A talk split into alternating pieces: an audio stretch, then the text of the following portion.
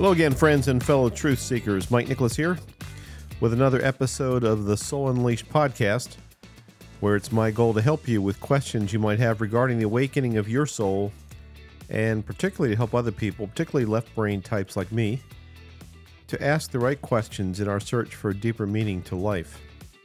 And ultimately, I want to help you unleash your soul from limiting beliefs and smothering paradigms.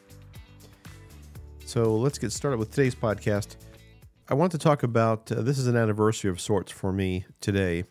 And so the theme of today's podcast is what have you learned in the last six months? Now, for me, I'm asking that because as I'm doing this, it's February 3rd, although I, this will be released on February 4th, but February 3rd, and it's been six months to the day when my, my wife fell at home, hit her head, and went to the coma. And she's still in the hospital and she's still uh, recovering from that, but it's been basically a miracle uh, but I'm doing this about the same time as she fell, actually. So I, have just been thinking about what have I learned over the past six months. And more importantly, and the reason I posed this question as part of the podcast title is what have you learned in the past six months? And I'm going to just review some lessons that uh, important to me and uh, see how they compare maybe to what you've experienced. First of all, in terms of the whole medical thing, I, I really learned that angels are alive and well and, and work in intensive care units. My wife spent uh, one month in a hospital in Reston, Virginia, in an ICU there, and a second month in, a, in an ICU in a hospital in uh, Washington, D.C. And in both those places, the nurses are amazing, dedicated, male and female. The doctor staff, it's just incredible the amount of time that they spend and the compassion they show for what they do, and they do it every day. You know, so I'm sure as soon as we left, and as soon as the bed that my wife was in was vacated, the next person came and they offered the same level of care. We did get to know a couple nurses really well, and I, I hope when my wife's able to to walk again, to go back and revisit those ICUs and, and say hello to some of the nurses that might still be there. It was interesting when we were in Reston. That's where our son passed two years ago, uh, three years ago now and he was in that same ICU and in a room actually just a couple doors down from where my wife was the first month. And there was one nurse that was there, the nurse that spent the time with us when we disconnected Matt from his life support systems and he passed away. That nurse was still there, still working in the ICU. And uh, she remembered us, we remembered her. And uh, well, I shouldn't say we, I did because my wife was was in a coma and out of it, but I remembered her, and uh, we, we got a chance to talk. So that was one of the big things I, I've learned over the past six months is how wonderful and special these people are that work in in those type of situations. I, would also have to say, and I'm, I'm saying this um, embarrassed, I guess, is that I I've learned to overcome uh, some of my prejudices. When my wife was moved to a hospital in Washington D.C. She had to go there because they're the only place that could handle vent patients, and she was on a ventilator and tracheostomy and feeding tube, and she was still in a coma and everything, but they couldn't keep her long term in Reston, so they moved her to. There's very few hospitals that can do this. One of them's in D.C.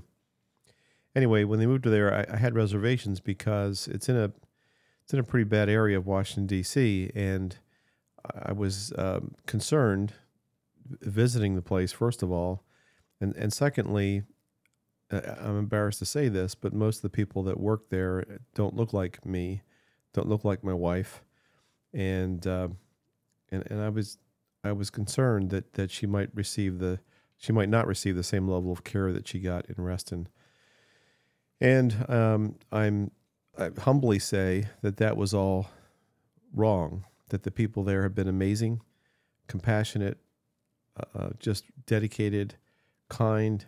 Everybody, I've mentioned this some other podcast also, but just wonderful. Even down to the, I shouldn't say down to, but even including the people that that did the floors and took care of the the maintenance part of the hospital. I mean, they all just were wonderful. Said hello and made you feel welcome.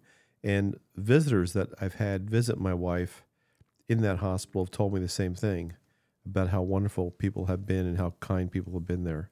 So that that was a big uh, eye-opening thing for me just in terms of I, I, never thought of myself who does right i never thought of myself as being particularly prejudiced, but but I obviously was, and uh, I've I've learned a lot through this experience with uh, how well things have gone for my wife at uh, at Bridgepoint Hospital. I've also been impressed with the the technicians there at Bridgepoint. Those guys and women never gave up. So even at the worst time when my wife was uh, in the coma and we had decided, along with the doctors, to take her off of life support and basically do terminal weaning because we were told that she would never come out of it, she'd never recover. Even during those periods, the the respiratory technicians never gave up. They never stopped. They never stopped doing what they did, which was to every day they would take her off the the vent for a few minutes and put her on oxygen, and it's called, uh, uh, or they turned down the machine so that it was breathing less for her, and she was trying to struggle to breathe on her own more. Every day they continued to do that, even though that we were planning on uh, ending things. They never stopped, and God bless those people. They they really came through, and I th- I've thanked all of them that I could find. You know, especially once my wife was off the vent and then they decannulated her or pulled out the the tube, uh, the trache- tracheostomy tube. I, I, thanked all of them because they, they did an amazing job. Another lesson that I learned has to do with love and love of our family and friends.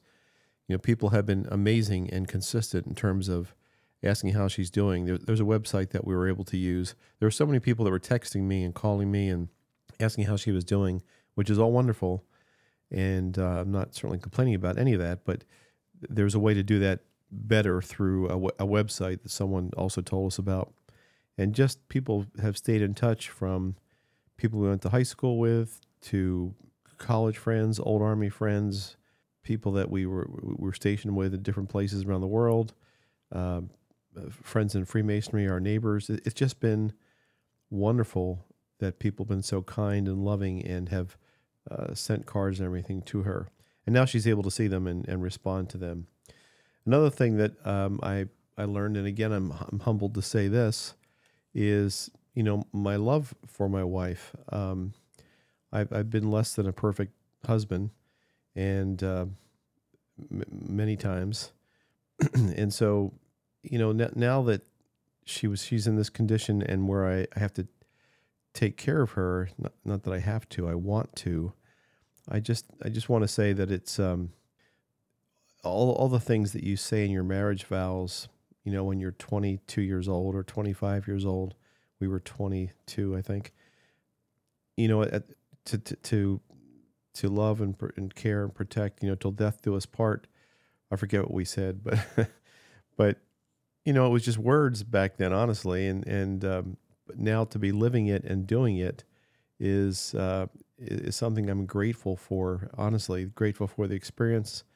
I'm grateful for the opportunity to to have this phase of our lives as, as challenging as it has been, and uh, so I've learned I've learned a lot, and I I don't know if I'd say I'm I'm making up for for decisions I've made before, things I've done that were less than the the person I want to be at times, but um, I, I have I have learned that I like and appreciate this opportunity to uh, to take care of my wife. And then on the spiritual side, there's manifesting, and I've learned so much over the past six months. I wasn't doing any podcasting back then, and so I, I was just I just finished my book when my wife fell that night, and it was my book was in editing phase, and now I'm completely rewriting my book because I've learned so much over the past six months. So, for better or for worse, it's a completely different book than it was when I, when I first wrote it. Uh, I'm, I'm, violating all the rules of, of being an author, I think, in terms of re editing the whole thing. But I'm happy to do that. And I'm happy that my, my spiritual awakening has continued. And this, the whole soul unleashed process is, is even more valid, even more real than it was uh, before, before we had this experience.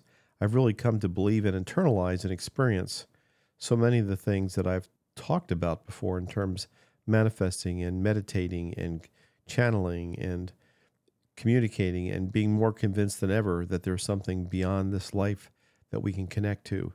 And it's been wonderful and exciting and eye opening. And I've, I've just been happy for for that experience. So overall, despite everything that's going on, despite the uncertainty of what's going to happen with my wife, and despite the uncertainty of retirement, and despite the the uncertainty of certainty of life, uh, I'm happy.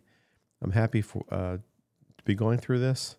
happy for the opportunity to have a podcast. I'm happy for my family and my beautiful grandchildren, and I'm happy uh, to still be able to to see my wife every day. So those are the lessons I've learned over the past six months, and I hope that uh, you know I, I, mentioned the other day in another podcast about the astrologer that I spent some time with, and she told me you know astrology had somehow forecast that I'd have a bad period last year into early this year. All that accurate? And, and she asked the same question. You know, what have you learned over the past six months uh, in going through this? And same thing, same question, same answers. And I'm just, uh, I'm very grateful, very happy, and excited to continue this journey. And I'm ex- excited to continue it with you. So I appreciate your listening. And uh, again, if you want to reach out to me, please just go to mikenicholas.com. That's my website. I've got some cool things there, and you can contact me through there or just mike at mikenicholas.com. I appreciate it. And also, if you get a chance, uh, reviewing my podcast will, will help it uh, be found easier by a lot of other people. Thanks again. Look forward to talking to you again soon. Bye bye.